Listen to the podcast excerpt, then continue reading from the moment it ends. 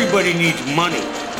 That's why they call it money. The best things in life are free, but you can give them to the birds and bees. I need. From Fool Global Headquarters, this is Motley Fool Money. Welcome to Motley Fool Money. Thanks for being here. I'm your host, Chris Hill, and joining me in studio this week from Motley Fool Inside Value, Joe Magyer, from Motley Fool Income Investor, James Early, and from Million Dollar Portfolio, Mr. Ron Gross. Gentlemen, Wow. good to see you. Good to, Good to see you, Thank Chris, for that. and Mr. Ron Gross. I gave you the Mister this That's week. so Every once in a while, you give the Mister if to, go away. do. to Jim Sinegal, so I gave you the Mister. Uh, coming up a little later in the show, we will talk with Dan Gross, no relation to Ron, uh, columnist at Yahoo Finance and author of the new book "Better, Stronger, Faster: The Myth of American Decline and the Rise of the New Economy." But we are going to focus this week on the Facebook IPO. Uh, I should say uh, we have got our company's annual meeting this week, so we are actually taping this before Friday's IPO but there is still obviously plenty to discuss beyond what happens that first day of trading. Um, guys, let's start. Let's start with the share price. Facebook has set the stock price um, at a range of thirty-four to thirty-eight dollars a share. Uh, Steve Wozniak, co-founder of Apple, has come out and said he will buy it at any price. Joe Magyer, I'll start with you. You buying at any price? No, uh, no stock is a buy at any price. I'm sorry, and that just speaks to the mania around the stock. You know, so many of my friends who have never bought a stock before have come to me asking if they should invest in Facebook, and it's great that they're coming out of the woodwork and want to start investing. But it's not so great that they want to invest in something that they don't even really understand anything about the fundamentals or valuation with. James? That's so true, so true. The problem is all these Facebook users are getting excited about it and they want to buy the stocks. You've got all these yo-yos from an investing perspective and in respect Yo- to Steve yo-yos in the Wozniak. My friends are not way. not us yo-yos. yo-yos, not not these guys, other people. Um, and and and the problem is anytime that that is a factor in a stock, like if you look at professional sports teams, is another example. When you have non-investing factors piling into to the reasons why people buy, that's a bad sign for the long term. Ron? Gosh, I, I hate. I won't even dissent. I wish I could. It, make, it would make for more interesting radio. I, you know, I give Facebook a ton of credit for what they've accomplished. It's really an amazing story, but at hundred times trailing earnings, I really can't get on board with that. And I think members should remember what these these ratios are that we throw out. If you own the whole company and you pocketed all of their net income, it would take you 100 years to break even. Is that a long time? Now that assumes no growth, and we assume Facebook is going to be a high grower. But let's put it in perspective: 100 years. That's boy. When you put it that way, I mean, even the Woz wouldn't want to buy into shares of that. Um, what What do you think?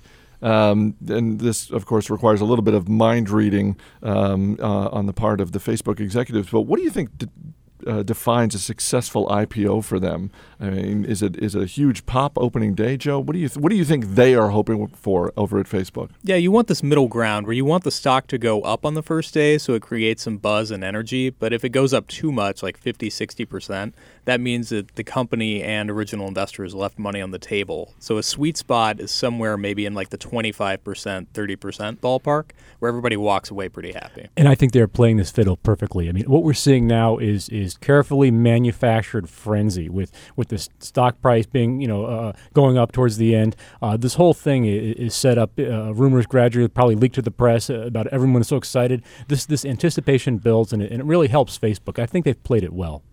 And let's we'll be cynical for the first half of the show, and then we'll, uh, let's not re- forget why they're actually going public. They're going public because they're soon to have over 500 shareholders, and they were going to have to release public information to uh, the public anyway. Yep. Not a great reason to go public. Um, and you'll have some selling shareholders who are using this as an exit strategy to monetize their investment. Also, not a great reason to go public.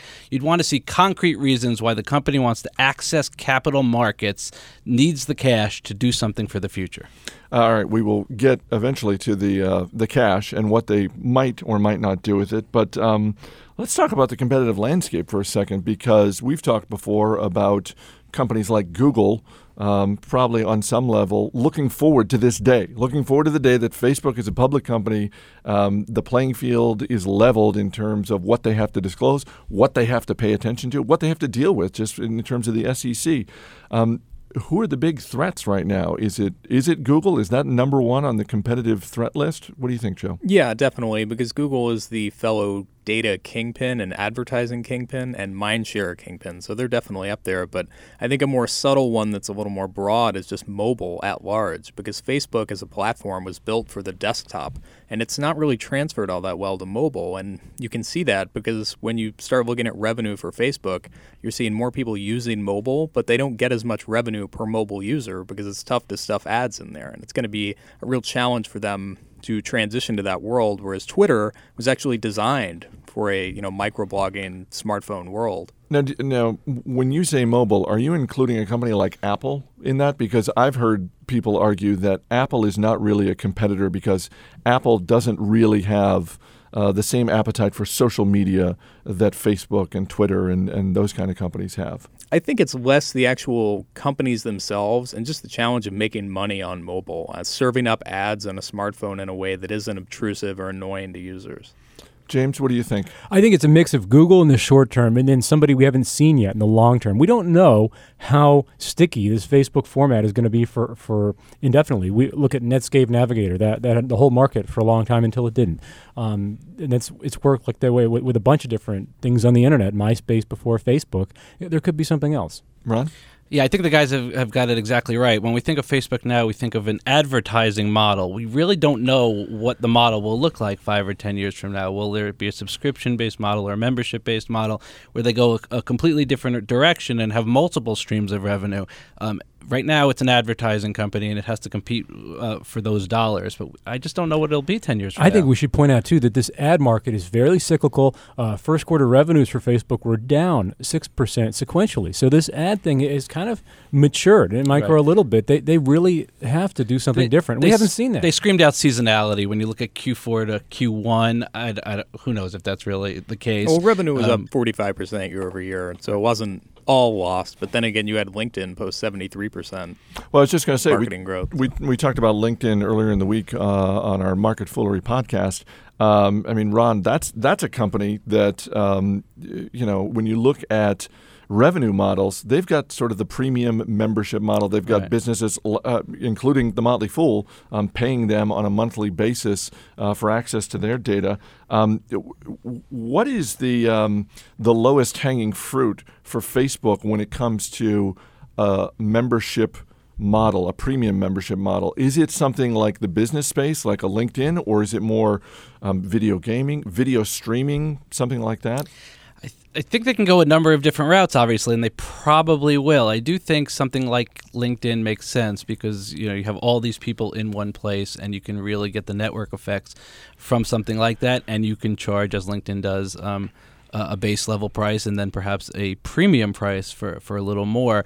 Whether they build or buy, whether they go out and make an acquisition, or they they do it in house themselves, I think that remains to be seen. I was going to say, Joe, I mean, one relatively easy way to do that is rather than just build it themselves, they can go out and buy a Netflix, they can go out and buy a Hulu or, you know, um, a gaming company like Zynga.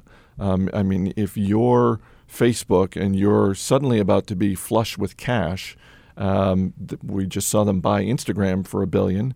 What what do you think is a smart, likely acquisition? If it's not one of those companies I just made uh, named, um, maybe one sort of space that they should be looking at. Yeah, well, the, first of all, they should be saving cash because this is a boom and bust industry, and they should have a huge war chest of balance sheet. But looking past that, I think Netflix could be interesting. The stock's been hit. There are some corporate ties there. They've done some experimenting, and Netflix does have some contracts, relationships, and brand cachet that could plug in well. James, Yeah, I, I agree. Actually, I think I, I think Joe's first point is, is is the most true one. Is that we don't know what's going to happen. Facebook's future is uncertain. They need to stockpile this cash. It would be dumb to go on a spending spree. It doesn't mean they won't do it. It would just be a dumb thing they would do. Um, but yeah, the, the the benefit of, of of personalization could extend to a lot of different things. I think you know Netflix being one. The other thing is simply to sell marketers access to their data, and maybe if you're a Facebook user, you you pay if you don't want as much of your data given out. I mean, it can sort of hold you hostage like that too. Ron, what do you think? In in the nearer term, I'd like to see them do some technology acquisitions, some smaller mobile-based um, technology, um, things that help them with that platform, and then then down the road, I think maybe they can look at the the bigger brand name companies that will take the, the business in a different direction. Yeah, I know a lot of people have talked about them buying Zynga, but I actually don't think that'd be a good move for them because they own the platform itself, and there are so many people competing on that. I would just say the real value is owning the platform and You know, winners will come and go in terms of serving up games to Facebook users, but Zynga won't be the only successful name. you know, when we uh, look at different companies that succeed in a big way, there are often uh, hidden winners beyond that. There's a ripple effect that takes place. Um, you could argue that Zynga is sort of a hidden winner with the success of Facebook. Um, in the wake of this IPO, Joe, what are a couple of companies that you think um, could be in that category of sort of hidden winners? Yeah, well, they're all, you know, your Groupons, your Zyngas, your LinkedIn's, are all hidden winners in a way because of the Facebook valuation. Mm-hmm. So it's coming out, it's probably going to IPO at around 25, 26 times sales. That is such a rich price. You know, LinkedIn's around 18, and 18 is astronomical. So 25, 26 is just, you know, off the charts. And suddenly it, it makes LinkedIn look relatively cheap, which I'm sure all their investors appreciate. James? I agree with that. I have nothing to add. Fair enough. I, I said I think companies that can benefit from, as I said, that, that whole that huge network of Sure. people where they can access, and, and that's the advertising model, quite frankly. Um, so people that need to access millions, hundreds of millions of companies, and, and there's plenty of those, too many to name, um, are definitely going to benefit. But it's not necessarily from the IPO; it's from the existence of Facebook in general. Hundreds of millions of companies? Hundreds of millions of, of people, Oh, people. on Okay, okay, Facebook. okay. Um, just to uh, to wrap up on Facebook, um, I, I think it's fair to say that we um, pretty much always counsel people. You don't need to get on an IPO. Um, see how a company does after a, at least a couple of quarters in the public markets before you you get in and buy shares. Uh, that being said, uh, for people who are looking at potentially buying shares of Facebook somewhere down the road, what is the metric they should be watching? Joe, I'll just start with you. Hmm. I'm watching revenue per user, and it's not something Facebook will necessarily provide, but it's easy math to do yourself. You just take the amount of revenue they have and divide it by the number of active users and on a given quarter and multiply it by four. See, it's very simple math. You'll have to trust me, but uh, really, it is a simple measure, and it's basically just a way of seeing how well they're monetizing the traffic coming in the site because, you know, clicks and eyeballs aren't enough. They actually have to bring home dollars. And math over the, over the radio worked great too. Yeah. Um, Yeah, I'm sure everyone. It's compelling. N- not so much a metric, but what are they going to do to replace ads? I would say wait, let's see what that decision is, and then decide. Find the second act. You mean? Yeah. Ron? Net income or free cash flow growth rates how are they going to grow into that 100 times earnings and if the, the growth rates are there then you can start to get interested if they're not you got to stay far away Some big underpants to fill. All right, coming up, we'll give you a look at the stocks on our radar. Stay right here. This is Motley Fool Money. Money makes the world go round, the world go round, the world go round. Welcome back to Motley Fool Money. Chris Hill here in the studio with Joe Magyer, James Early, and Ron Gross. Guys, before we get to the stocks on our radar, uh, is it just me, or or have CEOs, some CEOs in this country, just gone nuts recently? I mean, we've we've seen between you know the stuff happening at companies like Yahoo, Chesapeake Energy. Um, you know, it seems like it's really given way, Ron, to activist investors Yeah. like Dan Loeb coming in at Yahoo and agitating for some board seats, um, Carl Icahn at Chesapeake Energy. What do you make of that as a general rule of thumb? Do you like to see that? Well, um, I, I used to be an activist investor in my hedge fund career, so I think there really is something to say um, for activist investors who will hold uh, a company accountable for operating correctly and for having the correct corporate governance. I thought you were going to say Um, hostage. No, no hostages. I do like to see activists though that are are, are not in it for the quick buck and going to flip the stock. I wanted to see them being long-term shareholders, being long-term involved board members. Ron, what would you say is a percent of activists who are who are the short term buck guys versus the long term, and how do we know the difference as investors? You can look at their track record um, to see how long they typically hold stocks, um, and especially the ones that they've been successful on in getting what they want done. It- it- do they do they run for the door once they've been successful? Um, and I would have to say, I think over fifty percent are not long term. Gotcha. And which one were you? I was both. All right, we will uh, get to the stocks on our radar. We'll bring in our man Steve Rudda from the other side of the glass uh, with a question uh, for each one of you. And just to mix it up, because we haven't done this in a while, you can ask Steve a question. So, Ron Gross, you're up first. So we talked a lot about Facebook. I thought was trying to look at something that went completely the opposite direction, and I noticed today that Home Depot HD was down today um, on earnings. One of the companies that re- report kind of late, but I mean net income was still up almost around thirty percent. This company's still doing well. It's a play on uh, the economic recovery, a housing recovery. Maybe not the cheapest stock at 19 times earnings, but it's Home Depot. Uh, so I'm going to to spend some time, dig in a little bit. Steve, question for Ron? You bet. My question for Ron about Home Depot: How do you ensure consistency at Home Depots across the country? Either people have great or terrible experiences. How do you make sure everyone has a great experience at Home Depot? Good question. That is a good question. I actually don't enjoy the shopping experience at Home Depot, and it's one reason I've I've stayed away from it. It's a little bit overwhelming for me, especially because I'm not that handy.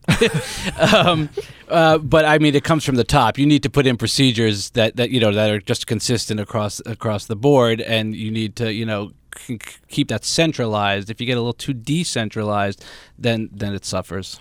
Do you have a question for Steve? A question for Steve. So everyone knows you're a fantastic studio engineer here, Steve. But I was wondering, what did you major in in college? Is it related to what you do now? I was a theater major in college, So so, perfect. there is hope. there is hope. There is hope All right. for all those theater majors who listen to our show. Uh, James Early, your stock this week? Well, Steve, I know you're just about as concerned with the U.S.'s decrepit water and sewage infrastructure system as I I am. just saying that to me before So- the show. I'm going to talk about American Water Works. The ticker is AWK, which I think is also the editorial abbreviation for awkward. Uh, this is the largest U.S. water and sewage service. It's in 30 states, two Canadian provinces. Just raised its dividend 8.7%. However, I'm not sure that I totally like it. It's on my radar. It was bought by a German company, taken private, then unprivated through an IPO a couple of years back. I just made that. Unprivated. Unprivated, that is Ron. Um, it's it's struggling a little bit to, to raise rates as high as it could like, but if we start to see a more favorable regulatory climate for, for utilities, this is a stock that could really rock it up. Steve? My question for you is desalinization. When is that going to be? a- Uh, that's that's a long way away. I mean, the, uh, Veolia, VE is a ticker, is an II recommendation that is a world leader in, in desalinization. But this is, and it matters because a lot of the world's population lives close to the ocean, but it's expensive. It's, it's not something that we're going to see mainstream for a while. James, do you have a question for Steve? Steve, speaking of water, what is the largest thing you have flushed down the toilet? That is a very, very bizarre question. I don't think anything comes to mind. I I did try to stick a Star Wars Jawa up a faucet once as a child, but I don't sort of think close. that qualifies. Close. Okay, that involves close, plumbing. close enough. Joe Magyer. I'm going to go with JP Morgan. The, the stock's been pounded and Really? it's selling at a slight premium to tangible book value. Historically, it's sold at more than 100% premium to that. It's very cheap, cheaper against tangible book than it has for 95% in the last decade. Everyone hates the stock right now and they're afraid, but as investors, we want to be greedy when others are fearful. And I think now is a very nice time to get into a very unpopular stock. And the ticker? Uh, JPM. JPM. Steve Broido, a question for Joe? How do I know if I can trust a company that is that large and does so many different things? I think most investors are asking the same question, and that's why the stock is so cheap right now. I think you just have to look at their track record. I mean, these guys have been around for a long, long time. JP Morgan himself actually bailed out the U.S. government once. So this is a firm that's got a track record, and I think you have to point to that over a short term blip. Joe, do you have a question for Steve? Yeah, do you have any recommendations on laundry detergent? Um, that's a very good question. We we are a Tide No, family. it's not. Uh, It's really not a good question. It's a practical It's a question. practical. I'm playing along. we, Compared usually, to James's question. yeah. Uh, I, we usually go with Tide. Okay. Scented or unscented? Uh, unscented. My wife is a big choice. fan of the unscented, non, no perfumes. Just That's good. I've Keep got it clear. sensitive skin. Uh, so, Steve, I got to ask Home Depot, uh, American Water, JP Morgan, you got a stock of those I think the deals? water company sounds pretty cool. Uh, didn't you do 2 I'm sewage companies in a, roll. in a I've won the last three challenges. I'll remind you. Uh, with Um, sewage companies? Uh, two of them probably been sewage companies. or, I don't remember fascinating. Exactly. And amazing, James was not penalized in any way by Steve for that bizarre question that he asked him. Definitely weird, but hey, bring on the waterworks. Joe Magyer, James Early, Ron Gross. Guys, thanks for being here. Thank you. Chris.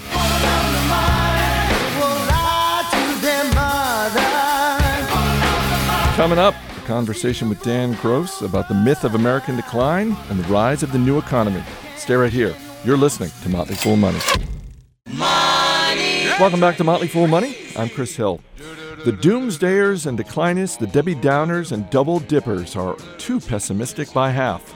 So writes Dan Gross, columnist and economics editor of Yahoo Finance and author of the new book, Better, Stronger, Faster The Myth of American Decline and the Rise of a New Economy. Dan, thanks for being here. It's my pleasure. So I got to ask, why the happy face? Well, really, after you know, I think maybe heavy drinking could be part of it.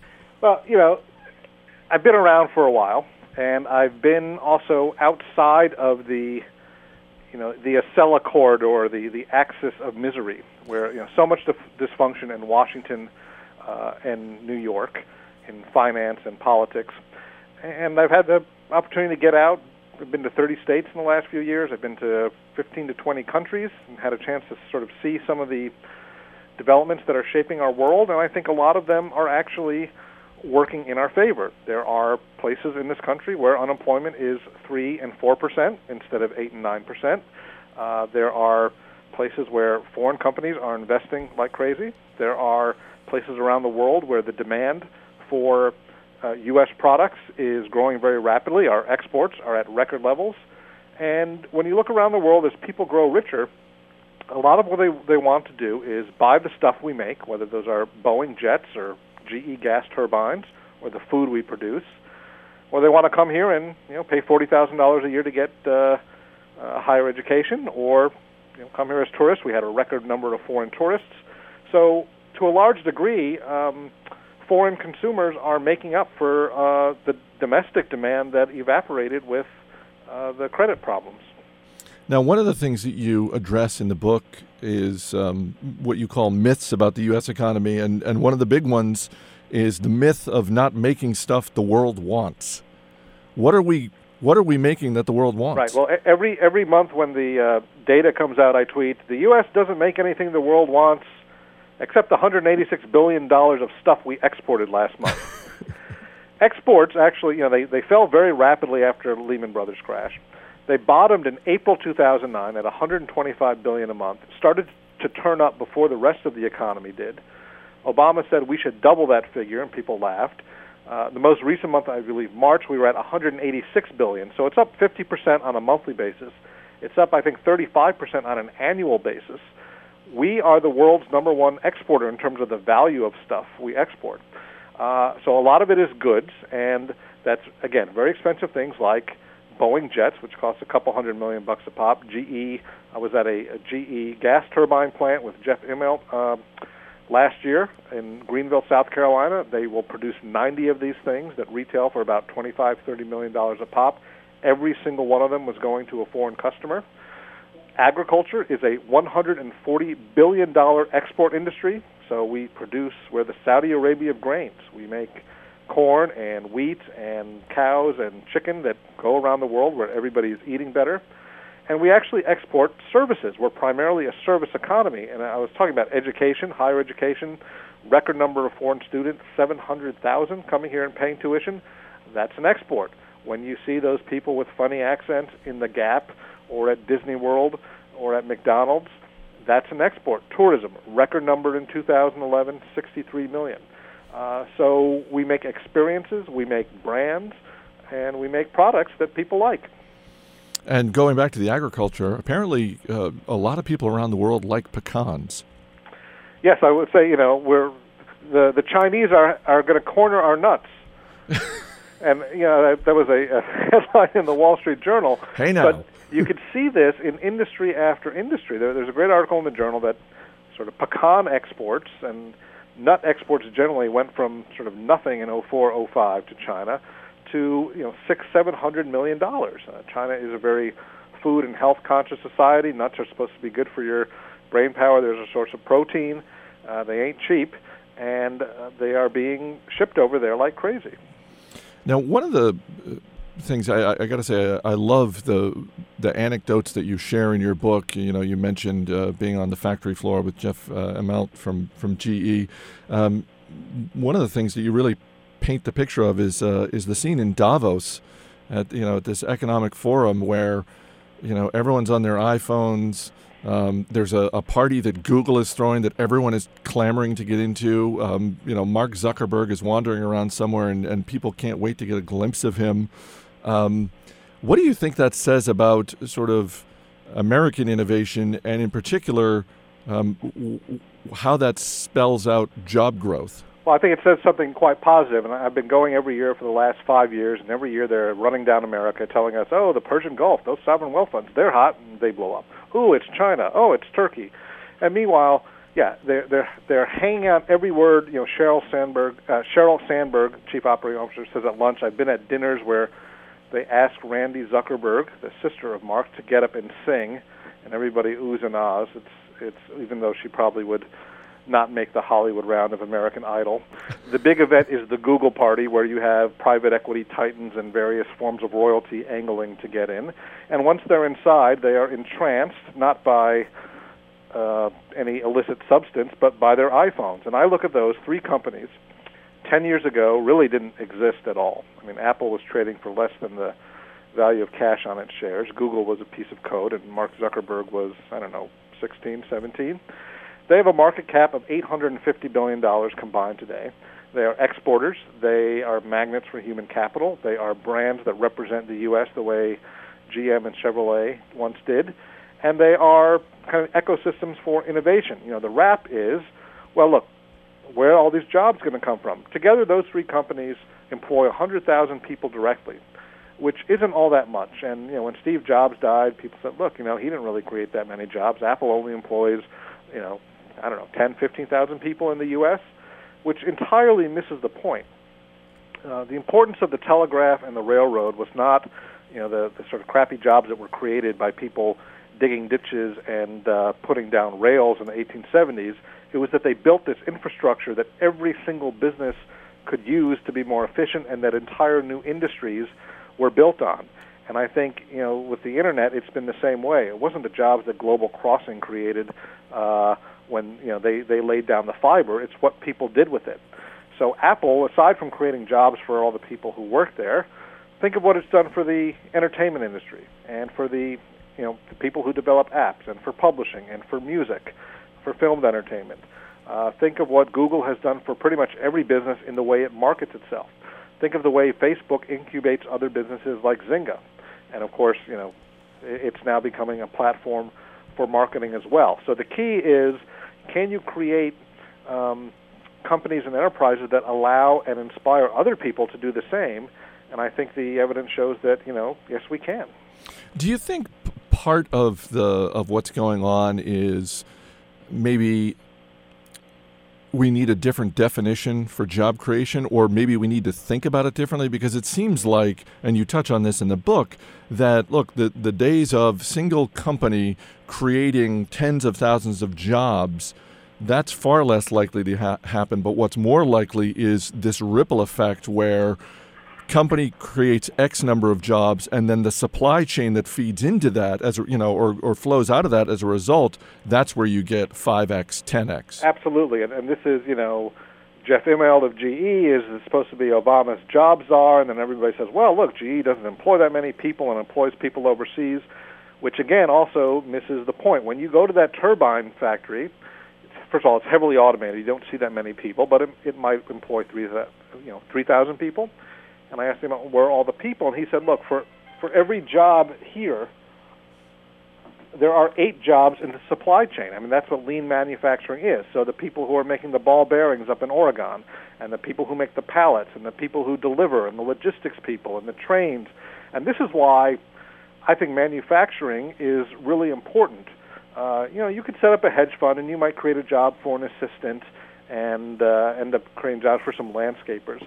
When you decide to make stuff in this country, um, you draw your suppliers, so you, you bring in a lot of suppliers, and it calls into action all sorts of other services, with, you know, the financial people, the accountants, uh, the maintenance people, the logistics people. Um, I have an example the book of NCR, which decided uh, to start making uh, ATM kiosks in uh, in Georgia again, and and you know part of their strategy is we want all our supplies to come from a 250 mile radius. That lets us do just in time manufacturing. So even though their assembly plant there may employ eight or nine hundred people, they're really creating a lot of jobs throughout. Coming up, more with Dan Gross, including a round of buy, sell, or hold. Stay right here. You're listening to Motley Fool Money. Money is honey. Where can my honey be? You're listening to Motley Fool Money, talking with Dan Gross, author of the new book Better, Stronger, Faster The Myth of American Decline and the Rise of a New Economy. I want to look outside uh, the U.S. borders uh, for a minute here because, as investors, when we look at a country like China, uh, we see it through the lens of you know stocks like Baidu, China Mobile, Sina, Sohu. Um, there's a lot of talk, and there has been for years, about China becoming the preeminent economic superpower in the world. But um, one of the things you touch on is it's an incredibly fragile economy. Uh, what what are what are some of the big threats to China's economy? Well, aside from the you know lack of freedom and this sort of blind human rights lawyer. Well, right, yeah, there's that. right. Well, aside one from I think that, is you know it's, it's if I've, I've been to China a couple times. It's enormously impressive what's going on there. On the other hand, you know you don't see the sun, and it's not because the weather is bad. It's because of the smog. I went jogging in Beijing, and in about an hour, uh, I mean, after about a mile, I could start to taste the air.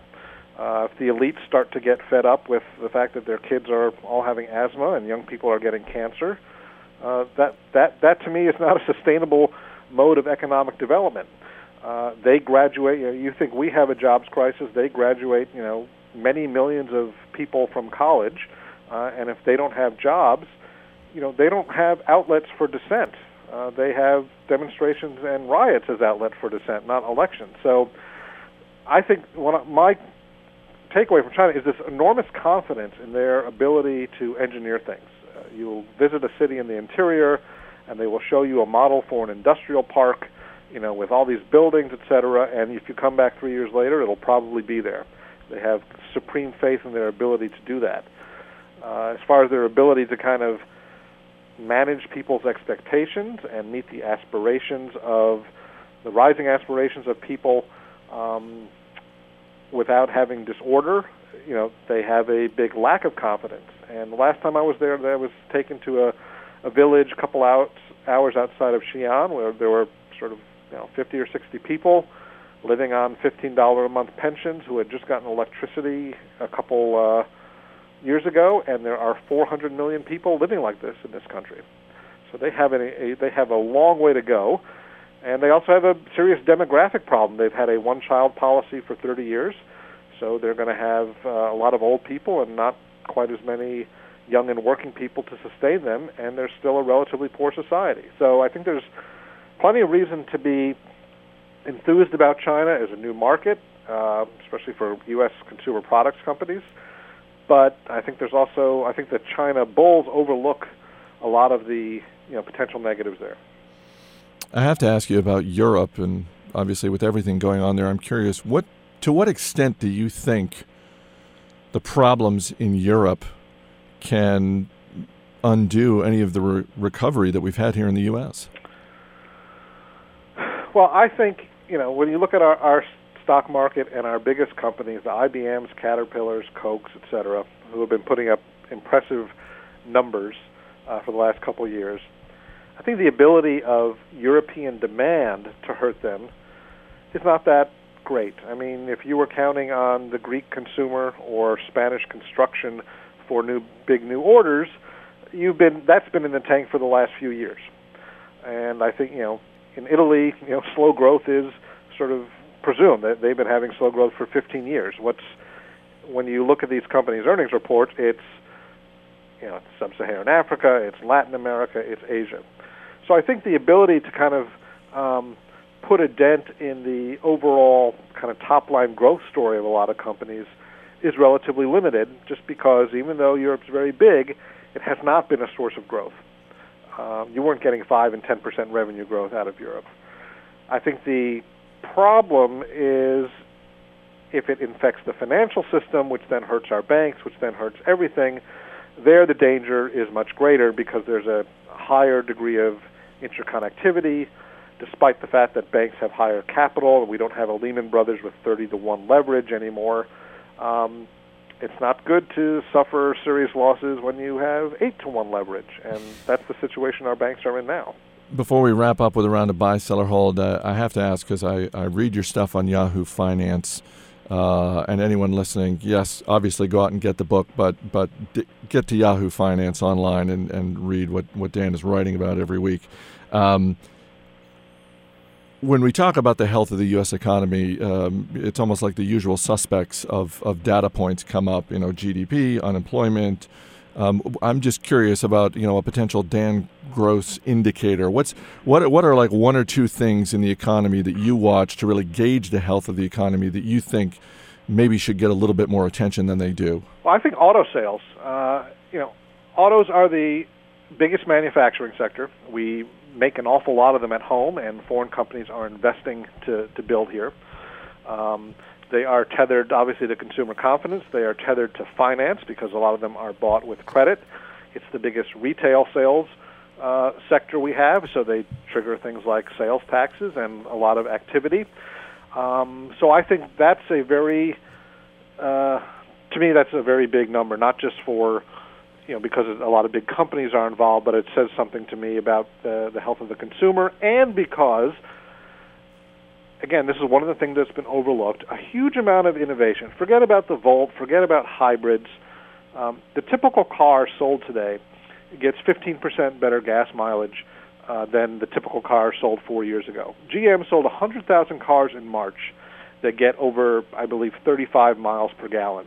And what all that means is that we are much better with each passing week. You know, 250,000 new cars hit the streets, much better able to handle high gas prices than we were a year ago, six months ago, two years ago. And I think that's one of the reasons that uh, rising gas prices have not put such a dent in consumer spending. It speaks to efficiency, the rebirth, the restructuring of GM and Chrysler, Ford's very impressive turnaround efforts, and when you start having more production, good. Th- you know, we've seen uh, more sales lead to more production, and higher levels of sales have also led foreign companies to make foreign direct investment and build new auto plants here. So I think that's one area that I, you know, it, it gets it gets attention, but I don't think people are appreciating this the sort of full dimensions of what those numbers are telling us. I think you got to get with the automakers and license the DGI, the Dan Gross indicator. uh, we will close out with a round of buy, seller, hold. Buy, seller, hold. The future of the euro. Oh, sell. Do you think five years from now it's still a currency? Yeah, I absolutely do. I hope it's a weaker currency because I, I like to go to Europe and it's so enormously expensive. I can't wait for Greece to exit because I can relive my youth when I went to Santorini and paid ten bucks a night to stay in somebody's house. Your book takes an optimistic view of the economy, and this economist is probably best known for his pessimism. Buy, seller, hold Nouriel Roubini. Buy. The guy throws great parties. He's uh, at at the Google party in uh, Davos. You can always see him on the dance floor. Um, he, uh, you know, I also think he's very. Pro- he made a, a business out of, uh, you know, started as a blog about global economics that has turned into a pretty large enterprise that employs lots of people. So, I'm long Nouriel. Plus, you can't beat the nickname Dr. Doom. There you go. Uh, and finally, the title of your book is a reference to the TV show The Six Million Dollar Man. So, with that in mind, buy, sell, or hold The Bionic Woman. buy. I mean, she's due. eh, Look, after my book comes out, this is going to stimulate a craze for, uh, you know, Steve Austin and and the Six Million Dollar Man figurines, um, and so that means you know there will be a subsidiary boom in Bionic Woman. Lindsay Wagner was the actress. Emmy Award winner. There you go. Lindsay Wagner. The book is Better, Stronger, Faster The Myth of American Decline and the Rise of a New Economy. Dan Gross, thanks so much for being here. Anytime. As always, people on the program may have interest in the stocks they talk about, and the Motley Fool may have formal recommendations for or against, so don't buy or sell stocks based solely on what you hear. That's it for this week's show. Let us know what you think. You can always drop us an email. Radio at fool.com is our email address, or you can leave us a comment on iTunes. And speaking of iTunes, if you haven't already, check out our daily podcast, Market Foolery. It is our daily take on what's happening in the stock market and the world of investing. That's Market Foolery on iTunes and online at marketfoolery.com. That's it for this edition of Motley Fool Money. Our engineer is Steve Broido. Our producer is Matt Greer. I'm Chris Hill. Thanks for listening, and we will see you next week.